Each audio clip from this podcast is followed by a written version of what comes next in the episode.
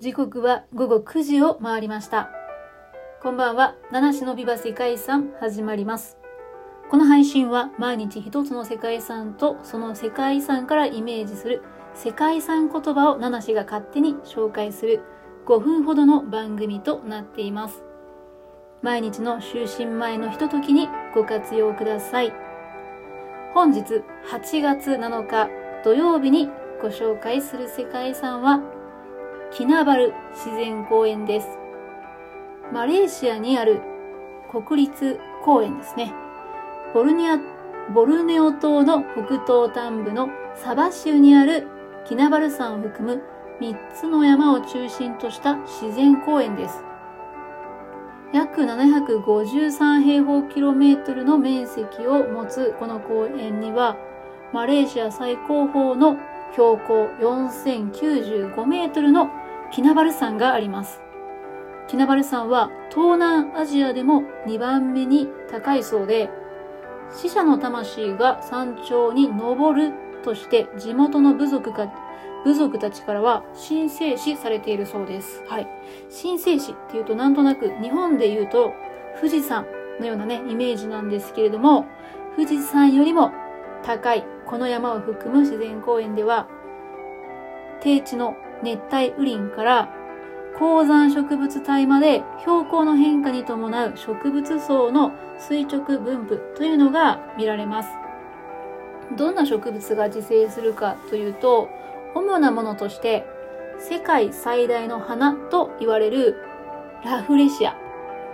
そして食虫植物として有名なウツボカズラ。はい。ね、食虫植物といってね、なんとなくパッとね、思い浮かぶの、つろ、うつぼカズラかなと思うんですけれども。そして、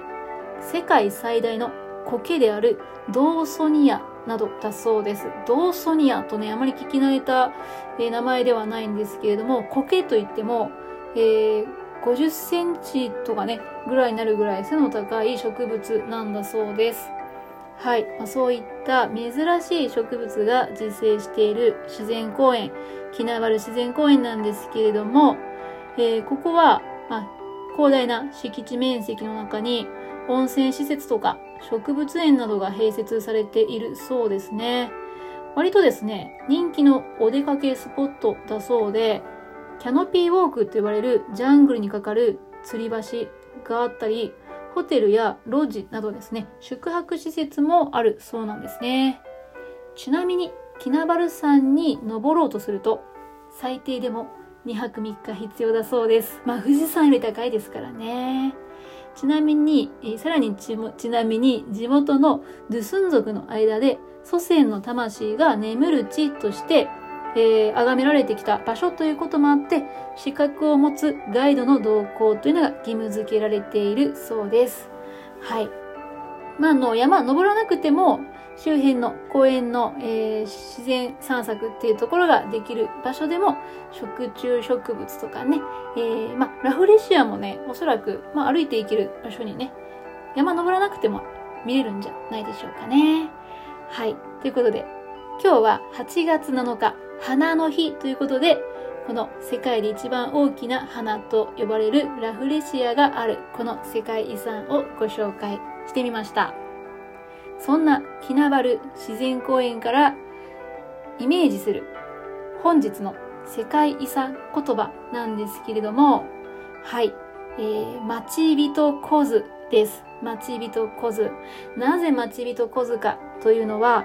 うーん、このキナバル山に伝わるある伝説によるんですね。えーかつて漂流のためにこの島に到着した中国の王子が現地の女性と結婚をして、だけども国に帰らなくな、え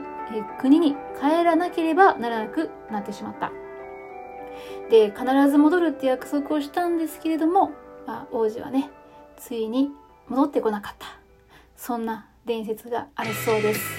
ということで、えー今日はエピソードトークがないまま終わります。